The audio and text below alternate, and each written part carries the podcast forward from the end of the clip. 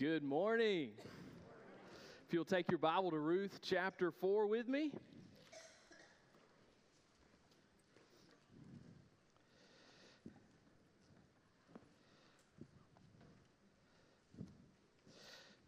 We're coming to the end here, and uh, it, it, really, I hope, will only be the beginning of your study of the book of Ruth. We've taken three sermons to cover this whole book. Uh, Mr. Carroll was telling me that uh, he taught the book of Ruth for eight months one time. And I can see how. I can truly see how you could do that. There's so much here, and we're just going to scratch the surface this morning. You'll have plenty to talk about in Sunday school, I promise. We're just going to scratch the surface as we go this morning. Um, I find the book of Ruth. Uh, th- through studying this month and looking at it, just an amazing piece of literature. Uh, and more than that, just an amazing picture um, of the gospel. Many have called it the gospel according to Ruth. And it truly reveals a lot about the character of God. But it is a great literary work. Uh, Benjamin Franklin, uh, among many of uh, his duties in life, uh, he was one time an ambassador in France for America. And as he was over there, he was part of a literary society. And uh, a member of the group would give a piece of literature, uh, present it to the group, and they would read it and go over it. Well, um, he decided uh, to give them a piece of literature to read, and they would meet again and talk about it. And uh, they told, they never, uh, many of the people in this literary society that uh, Benjamin Franklin was part of were liberals, um, uh, not Christians at all, atheists, and they read this piece of literature he gave them and they come back and say, Benjamin, we have got to publish this book. I mean, this is amazing. This is one of the greatest pieces of literature we've ever read. We've got to get it out there. And he said, Oh, good friends, it is. It was the book of Ruth. He says, It's already out there, it is in the Bible. Uh, and, and even uh, liberal atheists can admit it is a great piece of literature. But I, I hope to us this morning and to you, it's much more than just a great piece of literature. Um, and what I want to do this morning is try to put a definition together for the word redeemed. We just sung a while ago uh, the song of the redeemed. What is the song of the redeemed? What is redemption? Um, there is a popular voice in um, Christian culture who has come out and said what Christians need to do is unhitch their faith from the Old Testament. Um, and I want to propose to you this morning uh, that we don't need to unhitch, unhitch our faith from the Old Testament. In fact, I want to go as far to say is that you and I cannot really understand Christmas without understanding the book of Ruth. Uh, all that God would have us understand it. And I want to I want to say that for us to define words, the word redemption, uh, we throw around what we say Christian words a lot. Somebody come in may not know the words, and sometimes we say we don't need to use all these Christian words. Well, I, I want to go against that as well and say it's a biblical word, and we need to use biblical words. And there's nothing more biblical than the word redemption. And the way we have to understand redemption is the way the Bible um, defines it. And, and, what I'm trying to say is we really cannot understand who Jesus is without the Old Testament. God gave us the Old Testament to point to Jesus so that when uh, we look at the person of Jesus and the work of Jesus, we could truly understand it. He gave us almost all of history and all the Old Testament for us to understand who Jesus is. And this doctrine of redemption is defined, I believe, all throughout the Old Testament. And it is definitely the theme of chapter 4, as we're going to see here in a minute. So uh, I want us to try to put uh, together a working definition uh, what redemption is in uh, in the chapter uh, four of Ruth. And here's my goal this morning. Um, if if you say if I was to ask you what is redemption, and you were to say I don't really know, well, I pray that if you don't know, if you've never experienced it, that this morning uh, you would be willing uh, to accept the redemption that God God offers. And secondly, maybe you are a Christian and you uh, know what redemption is, uh, but I pray that I'll just the the Scripture will excite you more to dive into what you have in Jesus and to enjoy it daily. And so I pray that's my goal this morning. So let us start in uh, Ruth chapter four. We're going to walk through the chapter quite quickly. So please uh, hold on as we go. Uh, you may want to underline some things I want to point out to you. We're going to walk through the chapter, and then I want to try to put a definition together. Okay, here we go. And Ruth chapter 4, uh, well, let me summarize how we got here very quickly. Uh, and, and, the book starts out with a lady named Naomi and her husband Elimelech, and they have two children in Bethlehem, is where they live. Uh, famine is in the land. Um, they're having a hard time finding food. They decide to go to Moab. And Moab was not just another country, it was a pagan country. Not just a pagan country, it was really one of the greatest enemies of God of God's people. They had given the Israelites a really hard time coming to the promised land, tried to curse them, went to battle with them, uh, responsible for a lot of hardships the Israelites went through. So that's where Elimelech decides to take his family. So they go to Moab.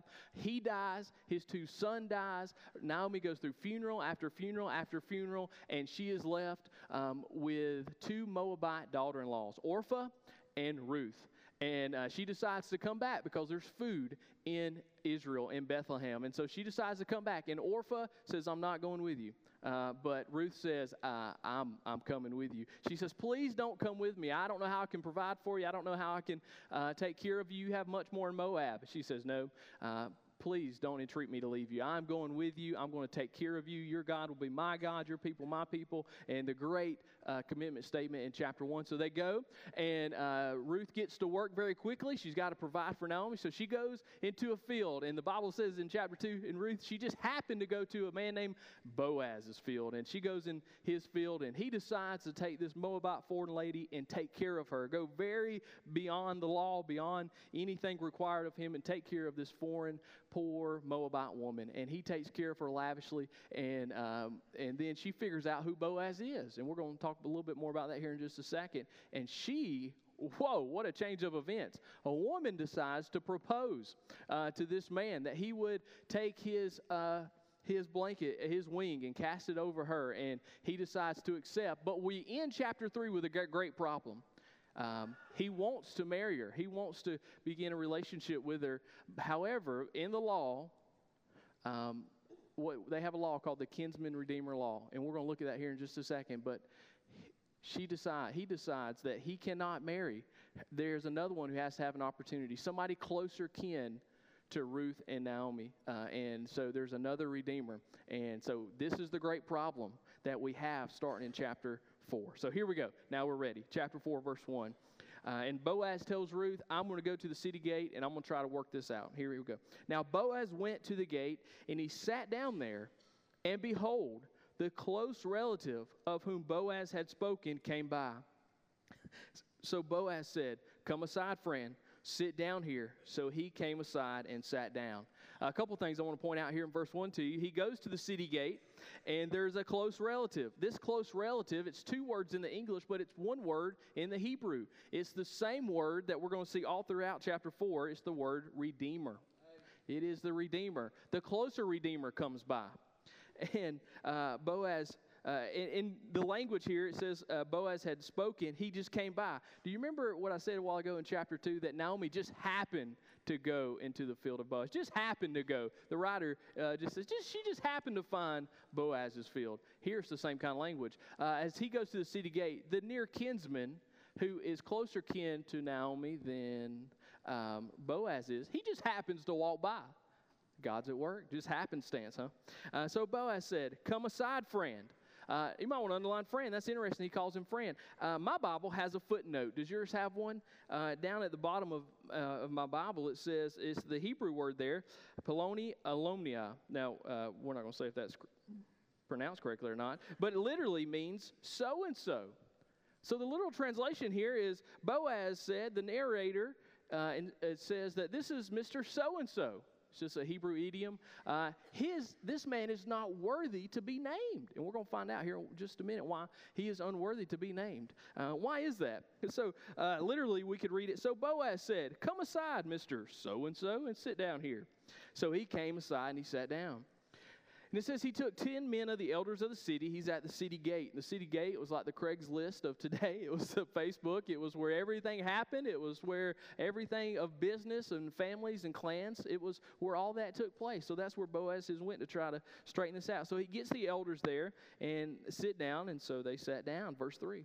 Then he said to the close relative, the Redeemer, um, here's what he said to him Naomi has come back from the country of Moab sold the piece of land which belonged to our brother Elimelech.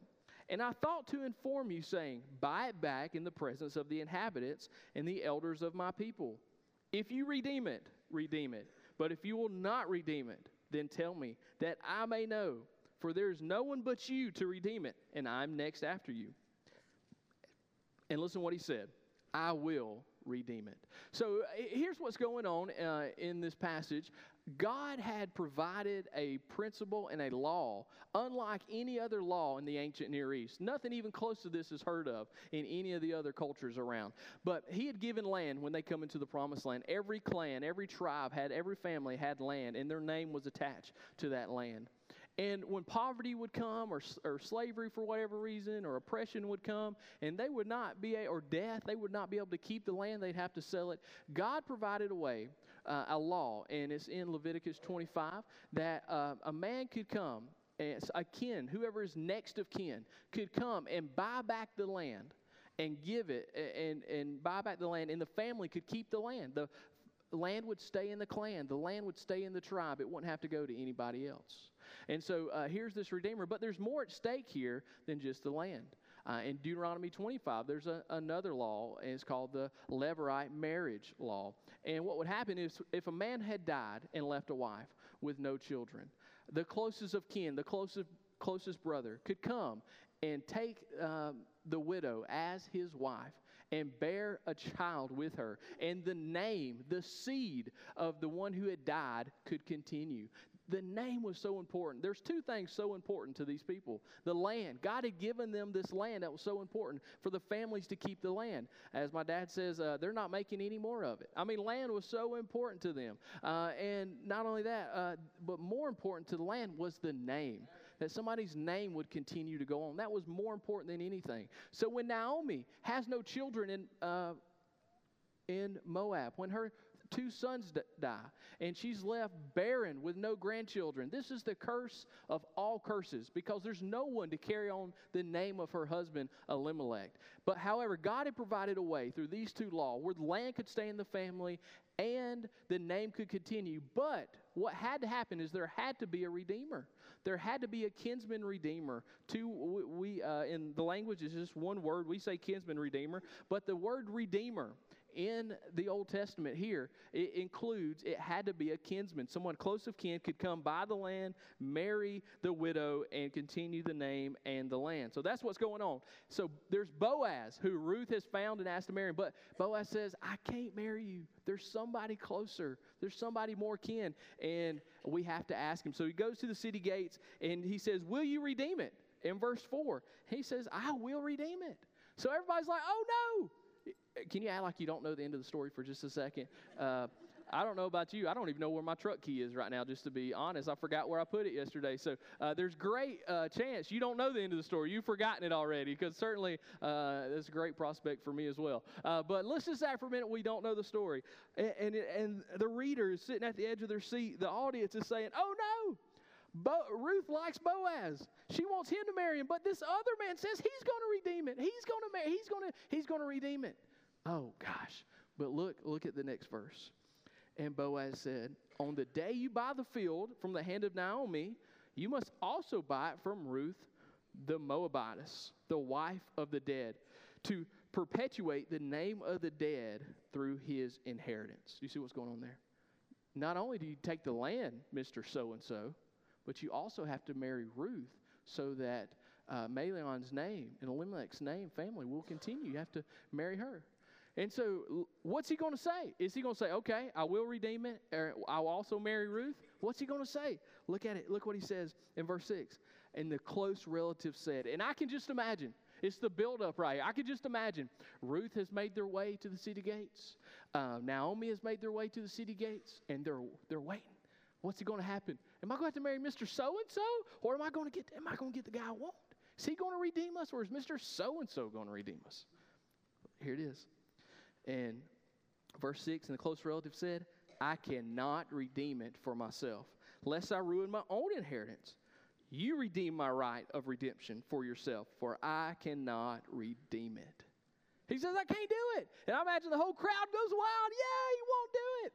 Uh, Boaz will do it. And uh, so, so here, uh, but why? Why, did, why was he not willing to do it?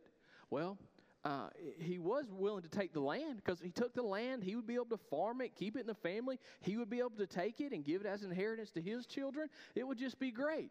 Uh, but however, marrying Ruth, because if he has to give Ruth an heir, then that child will get the inheritance as well as his children. So that messes up all his plans of inheritance. So he's not willing to redeem it. This is interesting. Uh, I think the next couple verses to understand in Deuteronomy 25, when it talks about the Levirate marriage, you go back and study it later. It says that if a person would not redeem it, the person, the widow who needed redeeming, could take off her shoe. This is so interesting. Take off her shoe and slap him. you don't even need soap operas. All you need is the Old Testament and it, it, it, just hold on. It's going. We're getting. It's going to get better. I promise. Uh, whoa. So why? Because it was a shame. God was a God of redemption. God was the great Goel. He was the person close to kin to his people who revealed himself, who made him known and uh, redeemed his people. He was a God who is a kinsman redeemer, and they're supposed to be God's image in the world. The Israelite people were supposed they're supposed to look at that nation and say, "There's the God of the universe. Look how they act. Look how they take care of the poor. Look how they are people of redemption. Look at it." But if you're not going to do that, if you're not going to redeem, if you're not going to be an image bearer of God the way you should, what you're worthy of is a good shoe slapping. And what you're, but here's what we have.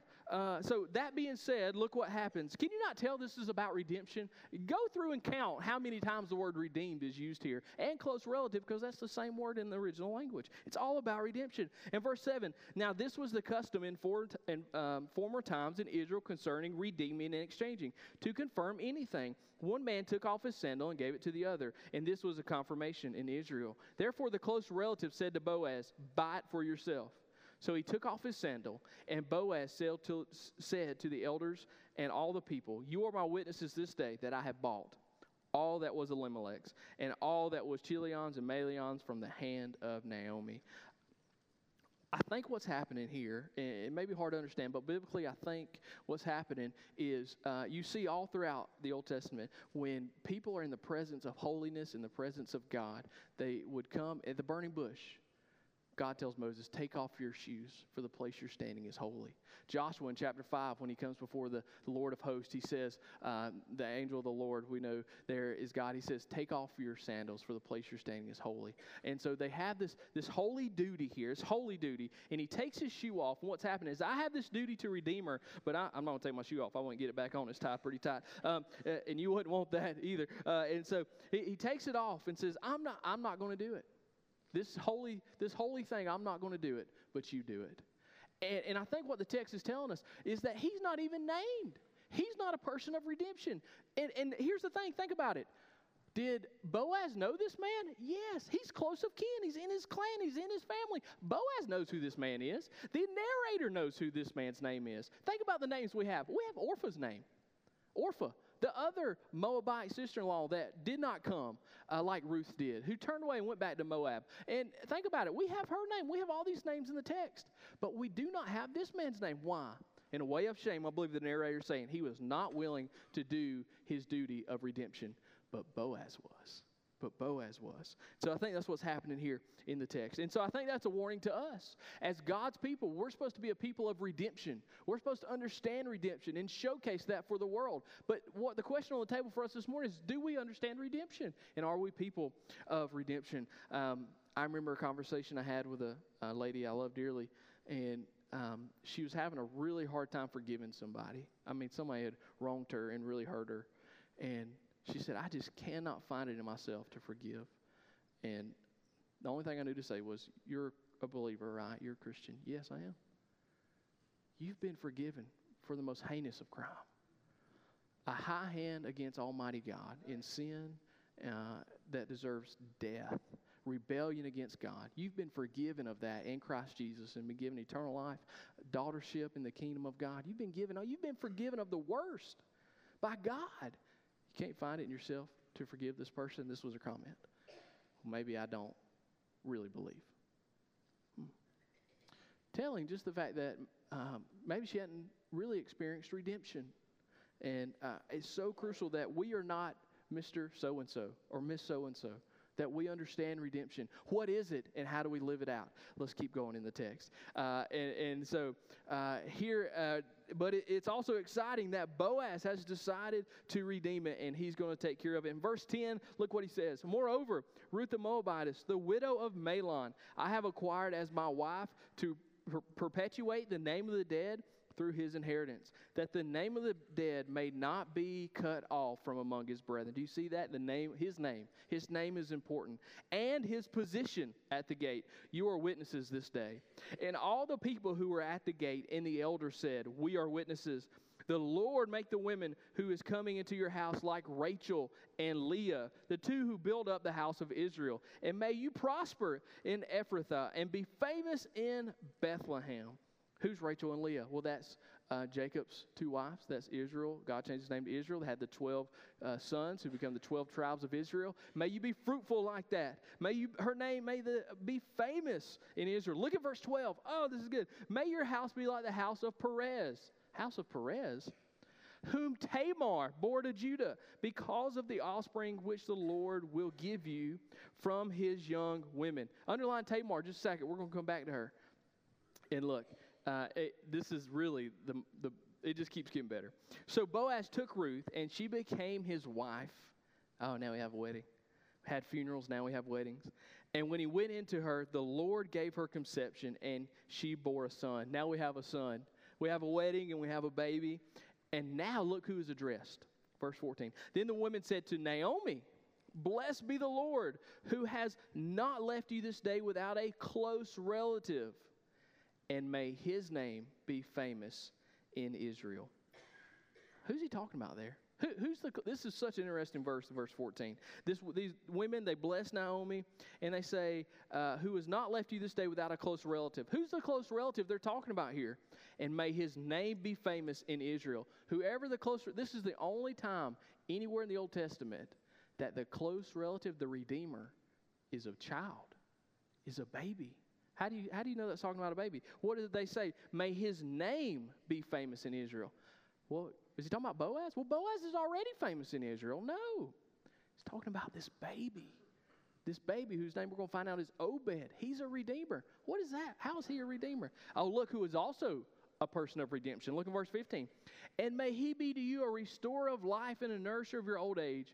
For your daughter in law, who loves you is better than seven sons has borne him. So these women of Bethlehem, who are people of redemption, are telling your daughter in law, this baby is a close redeemer, close relative of redeemer, and this daughter in law of yours is better than seven sons.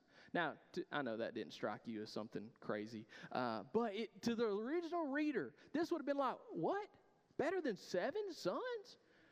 In that day, what kind of children did they want? Not that they didn't want daughters, but they really wanted male children, didn't they? I don't think about this much, but uh, on my on my family, the Porters, I'm the last male. I have three cousin girls. Um, they, you know, they're gonna marry. They're, my, the Porter name couldn't continue. I'm the only one, right? So, uh, you know, we'd always joke, uh, "You're the you're the last Porter. Got to got to have a boy. You know, you got to keep it going." I didn't think about that when I married Renee. We got to have a boy. You know, just laughing. We didn't, I didn't really think about it, but uh, and we had a boy. Praise God, you know, and the name can continue. And I don't even think about that. I mean, in one way it is important, but another way it's not that big a deal. If it had been a girl, it'd been even that. I mean, I loved it even. I mean, it'd been the same, right? It's not that big a deal for us, but for them, it's everything. And for that, for these ladies to say to, to Naomi, that girl, that Moabite woman, is better than seven sons. What seven? In the Bible. And it, uh, we're not going to get allegorical at all, but it, seven is completion. Because seven days, in six days, created the world. Seven he rested, it's completion. He's saying this is better. If you had seven sons, that's the perfect family in that day. If you had seven sons, that's the family everybody wanted. They're saying that one daughter in law, that one woman is better than a perfect family. What? Are you, how is she? Because she is a person of redemption who has brought redemption to Naomi. And they're addressing Naomi. I, I find that interesting. And isn't it Naomi who is really the person being redeemed? It's Naomi who went from famine and funeral and now has been redeemed and now is taken care of and has been given a grandson so that the name of her husband and her sons can continue. She's the one truly being redeemed. Um, And look at verse 16.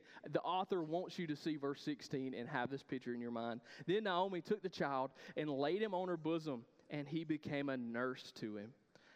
Why isn't it Ruth holding the child? It's Naomi. Why is Naomi? He wants you to see this picture of Naomi holding a baby. Friend, I, now having a child, I understand this a little bit, and parents, you do as well. Is there anything better than rocking a baby to sleep?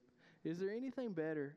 Are you ever more proud in all your life than when you hold your baby? Is there ever a more proud moment in all your life? The first time you get to hold the baby, and on and on, as long as they let you hold them. I hope that happens for at least the next 10 years, you know? I mean, uh, is there anything more proud when the baby wants you to hold? I mean, is there anything better than that? She's proud. Man, she's been redeemed. God has given her a baby. It's amazing. She's proud of it and it keeps getting better. Let's keep going. Uh, and also, the neighbor woman gave him a name, saying, There is a son born to Naomi. They called him Obed. Wait a minute. He is the father of Jesse. Have you ever been to a movie? And uh, this happened to me at one of the Avenger movies. I don't remember which one was the first ones. You know, the movie's over, the credits are running, and then you're walking out of the theater, and all of a sudden another scene pops up, and you're like, "Oh, don't wait a minute, wait a minute, something else is happening, something else is happening." That's what happened is here. The uh, the um, the thing, whatever, the sheet has closed, the curtain has closed, the show is over. But wait a minute, there's more. Obed is the son of Jesse. What? And Jesse is the son of David. Whoa, this could not get any better than this right here. This is how God brought about David. This is how God brought about, the first reader would say, this is how God brought about our greatest king ever, David, who ruled and reigned and defeated all our enemies and gave us plenty and we're richer than we ever were. This is how God did that through this Moabitess woman. Whoa. This is how he did it through the redemption of Naomi. Whoa. And then look at this line, verse 18. Now, this is the genealogy of Perez. Why did it start with Perez? Perez, look at verse 12 again, the house of Perez, whom Tamar, them two are connected big time. Why would he start? Why would the author? We have genealogies and we don't think anything of them, do we? Well, I guess we do. You know, Ancestry.com and all that. Did you anybody get that for Christmas? I don't know. You know, we're starting to get a little more interested in all that kind of stuff.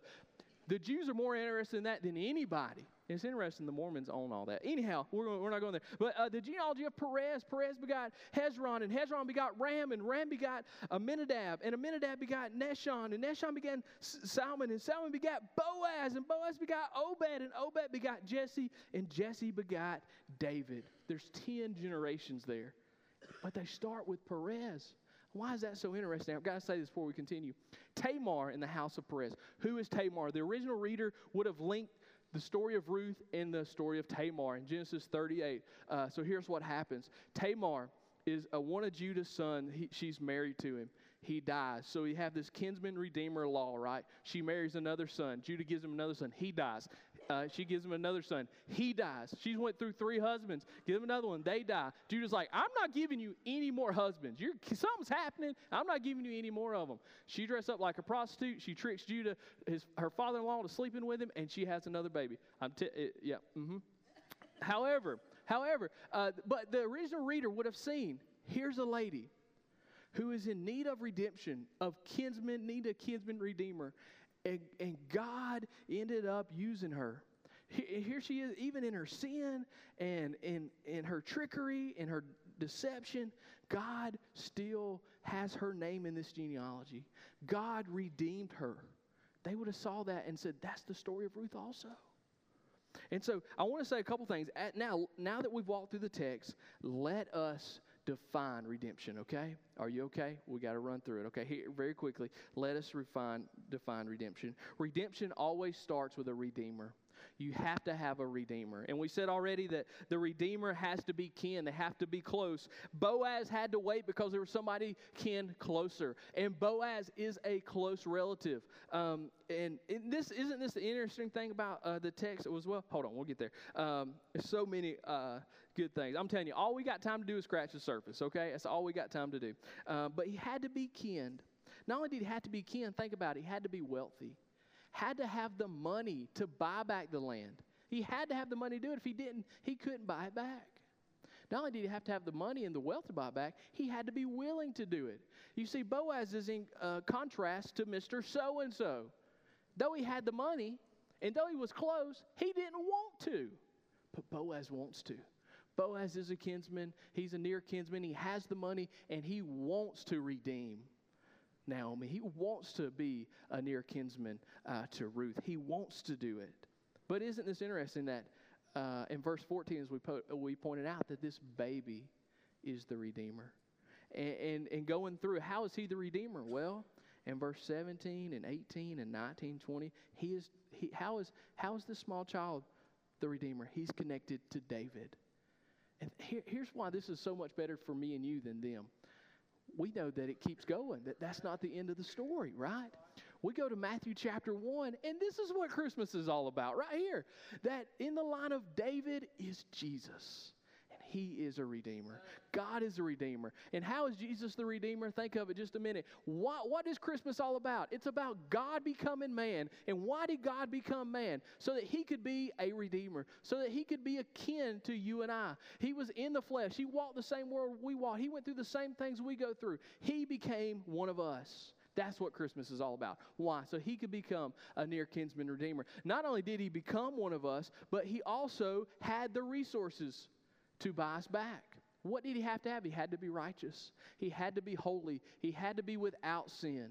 And we see him loving God, loving others, obeying the law perfectly through his life. Think about it.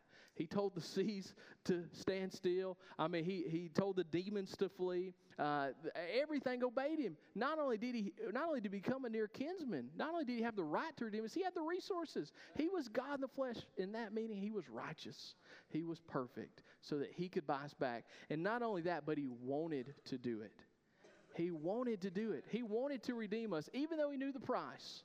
You see, uh, uh, Boaz, it says in verse 9, he bought all that was Elimelech's. He had to buy it, he had to want to do it. And thank God that Jesus wanted to redeem us. He wanted to go to the cross and bear the wrath of God for you and I. He is the near kinsman redeemer. You have to have a redeemer. Redemption starts with a redeemer. And uh, here's, here's, here's where it gets even better the redeemer has to come into relationship with somebody who's rejected and somebody who is outcast. And isn't that the story of the text here?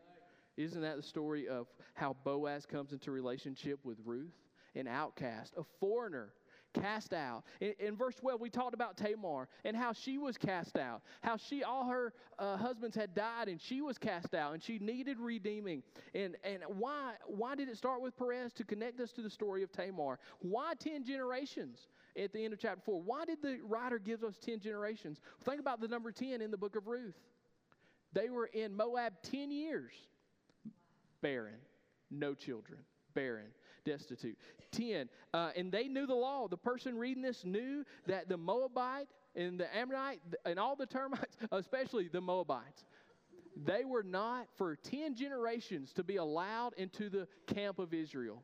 They were cursed. They were outcasts, they were rejected. But the Redeemer, here's what redemption is, is when the Redeemer comes into relationship with the outcast and the rejected. And that's what's happening in the text. And that's also the story. This is in the time of the judges, is it not? We start out Ruth chapter 1 and in the time of the judges. When God's people, when everybody did what was right in their own eyes, when everybody turned their back on God, God didn't turn his back on them. God entered into relationship with a rejected and foreign people. That is what redemption is all about. And uh, is that not? And this should mean much to us. As Gentiles reading this, I don't know, some of here may be born a Jew.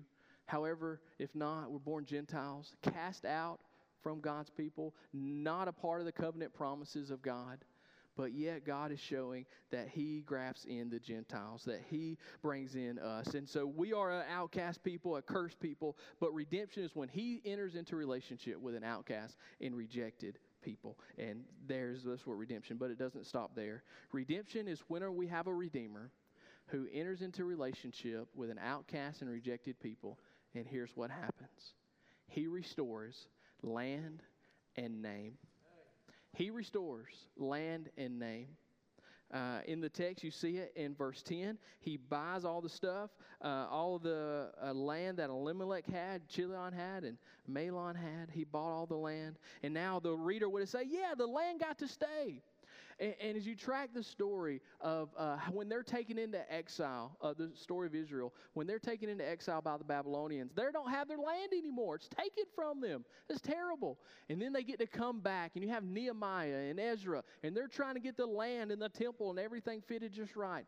But then uh, the Greeks come and take over, and then the Romans come and take over. And, and then we find when Jesus is born, that's the situation. They're in the land, but the land is not theirs. The land is, is the Romans. And uh, you, do you see this? You see these characters in the Gospels who are zealots, kind of like a terrorist. But here's what their motivation was to get the land back. They're, that's why they didn't see Jesus as he was. They thought he, he, when he said he was the Messiah, they said, Yes, a Messiah who give us the land back, a Messiah who will conquer Rome and, and kick them out of our land, and we'll have our land back. Land was such a big thing to them. And, and friend, uh, you may not know this, but when you're redeemed, when you come in relationship with Jesus Christ, uh, one of the things you and I get, and uh, this may not mean anything to you, but it, it maybe it should. Uh, Jesus says, "The meek shall inherit the earth." Think about this for just a second. Do you remember the story of Noah? Noah was mocked and ridiculed. He was part of the minority, right? Big time. But after he got off that ark, he was the majority. He, the whole world was his. The whole world. The Bible says there's going to be a new heaven and a new earth. And friend, we are going to inherit it. The Bible says we are co heirs. In Galatians, we are heirs and co heirs with Jesus. When we enter, think about this Ruth. Ruth, she starts out and she's just in chapter 2 gleaning from this field. And she just starts out, you know, picking stuff up people have left behind that the poor could do. She's just picking that up. She's just a slave. And when she enters into a relationship with Boaz, after, the, after the wedding, she goes into the field. The field is hers. She's in relationship with the Redeemer, and the field is hers. And friend, when you and I enter relationship with Jesus Christ in eternity, and that's the key, I think, for us as Christians in eternity, the land, uh, we're co heirs with Jesus. It's going to be ours. It's all going to be ours. The whole world is going to be ours. Uh, and see, didn't, I think I thought about this. Did Naomi holding that baby, did she ever know what God was going to do through Obed and Jesse and David and down to Jesus? No, she didn't know it. No way. But think about it. God was doing something great. I think about the story of Job. You know, isn't it interesting? Job loses 10 children, right? And he's the, one of the richest person in the East. He loses it all. And, and because the devil had met with God, and uh, we're told in the story that uh, devil said, he's only worships you and serves you because of what you gave him. And God says, take it away and see what he does. And at the end, after Job goes through all his suffering and he hangs on to God and God comes back, and you think, okay, God's going to tell him now why he went through all that, does he? He never tells him. Job never knows why he went through all that. And God says, Where were you when I created the world? Where were you when I hung the stars? I'm God. He didn't know. And friend, you and I may not ever know why you and I go through the trials and tribulations in this life, but this I can promise you we have no reason to be jealous of anybody in this world. We have no reason to see the rich and the famous and say, oh, I wish I could be like that. Friend, you and I are co heirs with Jesus, and we have more than anybody could ever imagine in Jesus Christ. Not only not only the land, but the name. Do, do you see that in verse uh, 10? I have acquired my wife to perpetuate. I have sweated over saying that word perpetuate. I just want to let you know that. uh, uh, uh, I, I, um, uh, so I can, that word means to continue on, to keep going. So I can keep the name going of the dead through his inheritance. And look in verse 10, uh, verse 11, at the end, Ruth, they're praying about Ruth that she may be famous in Bethlehem. Right. Can you go with me to Matthew 1 quickly? Can you go there? I want to show you this. And I want you to keep in mind as you go there, I want you to think about how proud, how proud uh, Naomi is holding that baby. How proud she was of her name more than anything, not only the cuteness of that baby and the amazingness of that baby, but how proud she is that her line is going to continue. The name of her husband is going to continue. Matthew chapter 1. I don't know about you, sometimes we read the uh, Christmas story at Christmas. Do you do that? Anybody read the genealogy?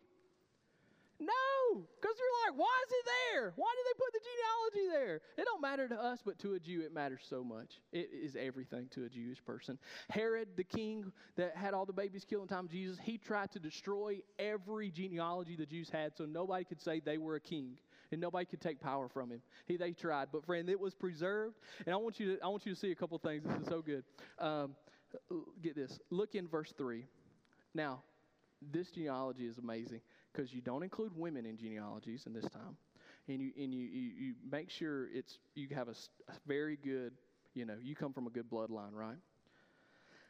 In verse three, Judah begot Perez, and Zerah by Tamar. Why would you put Tamar in the genealogy? She's an ancestral woman. Why would you? Why would you do that? Tamar. Look in verse 5. Salmon begot Boaz, and here we're told who Boaz's mother is Rahab. Why would you put Rahab in there? She's a prostitute. Boaz begot Obed by Ruth. Why would you put Ruth in there? She's a foreign Moabite woman. And look at verse 6 and Jesse begot David the king, and David the king begot Solomon by her whom had been the wife of Uriah. Who was that? Bathsheba. Why would you put Bathsheba in the genealogy? She, she's an adulterer. Her and David, why would you put her in there? Do you know who you put in a genealogy? People you're proud of. In your genealogy, when you present it to somebody that day, you put people's name you were proud of. What's God saying with this genealogy? These are the people that I'm proud of. These are the people who are my people. These are the people I want you to know about. And friend, I don't know about you. You know, the the uh, world tells us that um, you know that the answers are on the inside. You know, and that the problems are on the outside, but we've got the answer down deep. All you got to do is watch Oprah, and she'll tell you that. I promise. It's down deep in there, right? But friend, the Bible says it's the very opposite. The problem is in here, and the answer is in God out there. It's through a Redeemer. But I don't know about you, but because when I look deep inside and I try to find the answers, it's like scuba diving in a cesspool. I mean, it's bad in there. Would you be honest, say the same thing? That in there is nothing good? That when you really look deep in there, there's nothing good in there. And friend, God knows you and me better than we know ourselves. He knows that. But here's, here's the gospel. Here's the gospel.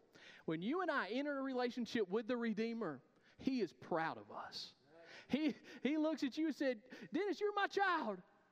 I, I know you. I know your sins. I know what you've done wrong, but I'm proud of you. How? Because when you and I in a relationship with the Redeemer, his righteousness becomes ours. You see what happened when Jesus died on the cross? When he bought us, he took our sins, he paid for them. Not only did he take our sins and pay for us and we're forgiven, but we have his righteousness. And Romans says, Blessed is the man who God will not impute iniquity. God will, if you're a Christian in your relationship with the Redeemer, your name will never be marred. No matter what you do or who you are or what you've done your name, when he looks at you, he sees the righteousness of God because you are in a relationship with the Redeemer. That's what the gospel is. That's the good news, is that our name can be good. Listen, I've got to make a couple observations and then I'll be finished, okay? Um, number one, about the book of Ruth. Number one, think of this. I just, as looking through the whole book, what is redemption? Redemption is when you have a redeemer who's enter, who enters into a relationship with the outcast and rejected, and he restores to them land and name you and I can have a good name, a better name than anybody, because we have the righteousness of Christ. Think about this. What Naomi lost in Moab. Okay, think about what she lost. What she got when she was redeemed by Boaz was much better than what she lost. Think about it. What did she lose? She lost a marriage, she lost her husband, she lost her two sons, and the opportunity to have her line continue, right? When they died, she lost that opportunity. They were barren. Her Moabite, they no children, they're barren. She lost that. But what she got in Boaz was a name, not only a name and a line continuing, but she got wealth that she is taken care of by Boaz. She's got more grain than she can ever know what to do with. She's going to be taken care of for the rest of her life. And not only that, but not only she have a name that's going to continue, her husband's name is directly connected to King Jesus. What she lost in Moab, she has much more in Boaz. She has much more in Boaz than she ever lost in Moab. Friend, that's true about us as Christians. The Bible says uh, we are either in one of two men, either in Adam or in Jesus in Romans chapter 5. And I want to say this what we lost in Adam, what we have in Christ is much better. Think about it. What did Adam get in the garden when he walked with God? Oh, how awesome it was to be in the garden and walk with God. But when he sinned, just one sin, he got God's justice. He got kicked out. He was done. And friend, what do you and I have in Jesus Christ? We have grace.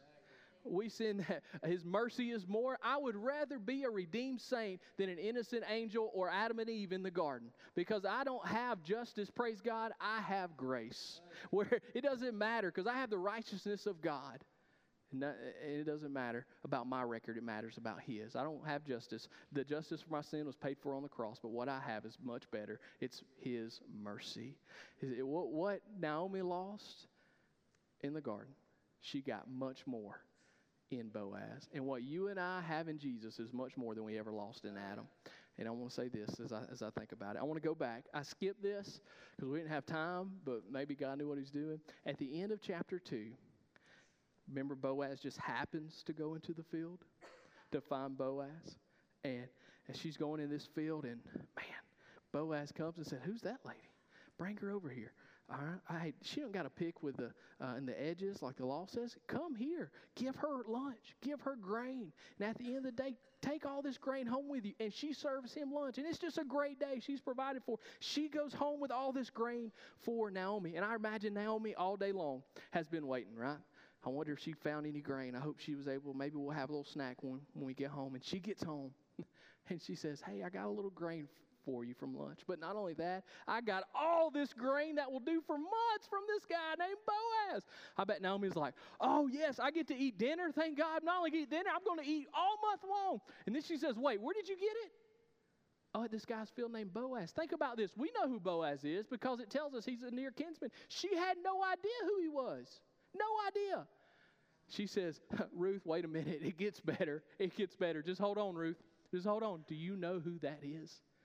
That is a near kinsman. Can you imagine? Oh, wow, what a great day. It just gets better and better and better. And then you think about the end. You think about, just think about Ruth. She is a Moabite woman, a foreigner. She comes in chapter 2, she's a slave. In chapter 3, she's a maidservant. And in chapter 4, she's married, and everything that's Boaz is hers. It just gets better and better. And not only that, in Matthew 1, she's a descendant of Jesus It just gets better and better and better and better. The Proverbs, I love it when it says, uh, the path of the righteous is like the coming of the a day, getting brighter and brighter to the coming day. The path of the righteous is like the shining sun, getting brighter and brighter. You ever been in the deer stand? You know, and you're sitting there, and it just get, you know, it's beautiful, right, right at dusk, you know, and it just gets brighter. You can see 20 yards, then you can see 40. Oh, how beautiful! And, and as, as just as time goes, it gets better and better and better. How does sin work? Think about it. Uh, the Bible says sin is joyful for a season, doesn't it? In James 1.15, uh, James says sin, our desire, we're brought about by our desires, our lustful desires, and when they conceive, they give birth to sin, and when sin is fully grown, it brings death. Oh, we wouldn't sin if it wasn't fun, would it? I mean, it's enjoyable. That's why we do it. That's why we're enticed by it. But friend, it, it's good when it, when it, right there for the moment but it just brings more and more death. It, it, gets as good as it gets, and after that, it just gets worse and worse and worse. Not God's redemption, friend. Not at all. It's the very opposite. It's great when it starts, it's amazing when it starts. But friend, it gets better and better and better and better. Think about this. Look, look how chapter four is structured. Oh, uh, Boaz is going to redeem her. Yes, but not only that, uh, they have a baby. Yes, not only that, that baby is, is the descendant of David, and David the descendant of Jesus. It just gets better and better and better and better. You think about the Christian life for just a second. Man, it's great when you got saved, wasn't it? Wasn't it amazing? It's just, it, it's just praise God, right? I mean, eternal security. I've got Jesus Christ as my Savior. I have eternal life, but then the more you grow in it, man, I've got purpose in life. I get to tell this message and help others understand how they can be redeemed and be disciples and follow of Jesus and understand the joy that's there and the peace that's there. Oh, how amazing it is. I have purpose. And not only that, um, I understand truth now. I understand why there's truth. And it just gets better. And then you come to the place of death. And you say, oh no, but friend, for the Christian, it just gets better after you die. The Bible says, absent from the body to be present with the Lord. We were talking about Renee's grandfather, died last year, and Renee said, you know what? I bet Buddy had the best Christmas this year. Isn't that true, though? He had a much better Christmas than we had, didn't he? There in the presence of God. And friend, think about it. for Renee's grandfather's Christian Wayne, it's just going to get better from where he is. The Bible says that the trumpet, when the trumpet will sound, that the dead in Christ will rise, and those who went with him will come back again and be glorified. And the Christian see, uh, not only one day will be present, if we die, be present with the Lord, but when he returns, when he comes back, his physical second coming, we're going to have new bodies. The Bible says we're going to be like Jesus. And friend, it's just getting better from there. I have a great uh, suspicion that it only gets better from that point on. Friend, that's redemption. What's redemption? When there's a redeemer who connects with an outcast and rejected people and restores to them land and a name. Revelations chapter 5, verse 9 says, The Lamb has redeemed them by his blood. The question is, do you understand redemption? I, have tried my best to explain it. Tried my best to give you a definition from Ruth chapter 4. Maybe this morning you'd say, I understand it. And I want to enter into a relationship with the Redeemer so I can be restored a name and a land, the name of Jesus, an eternal land, a new heaven, a new earth. This morning, that's the offer on the table. Would you accept it? Christian, do you understand redemption better? Do you want to understand it more? Do you want to have a life that just tries to understand it and experience it and lead others in it? How the Lord leads you this morning. I'm going to ask you to stand this morning. Go ahead, stand with us. As song comes, I'm going to pray for us, and we're going to sing His Mercy is More. Christian, I want you to shout it out. And this morning, if you've never been redeemed, if you've never entered a relationship with the Redeemer, that's the offer on the table. You say, How do I do that? You simply put your faith in Jesus Christ. We want to help you in that. We want to help you how to do that. How would you help me in doing that? Simply this it's a decision you make to put your faith in Jesus Christ. That the story of redemption that we've talked about is true and that Christ is the Redeemer. And this morning, if you'd like to enter a relationship, would you everybody bow their heads and pray with me this morning? If you'd like to enter a relationship with the Redeemer, would you say a prayer like this Father, I believe you sent a Redeemer his name is Jesus. I want to enter into a relationship with him because I believe he died on the cross and that he rose again. God, I put my faith in you.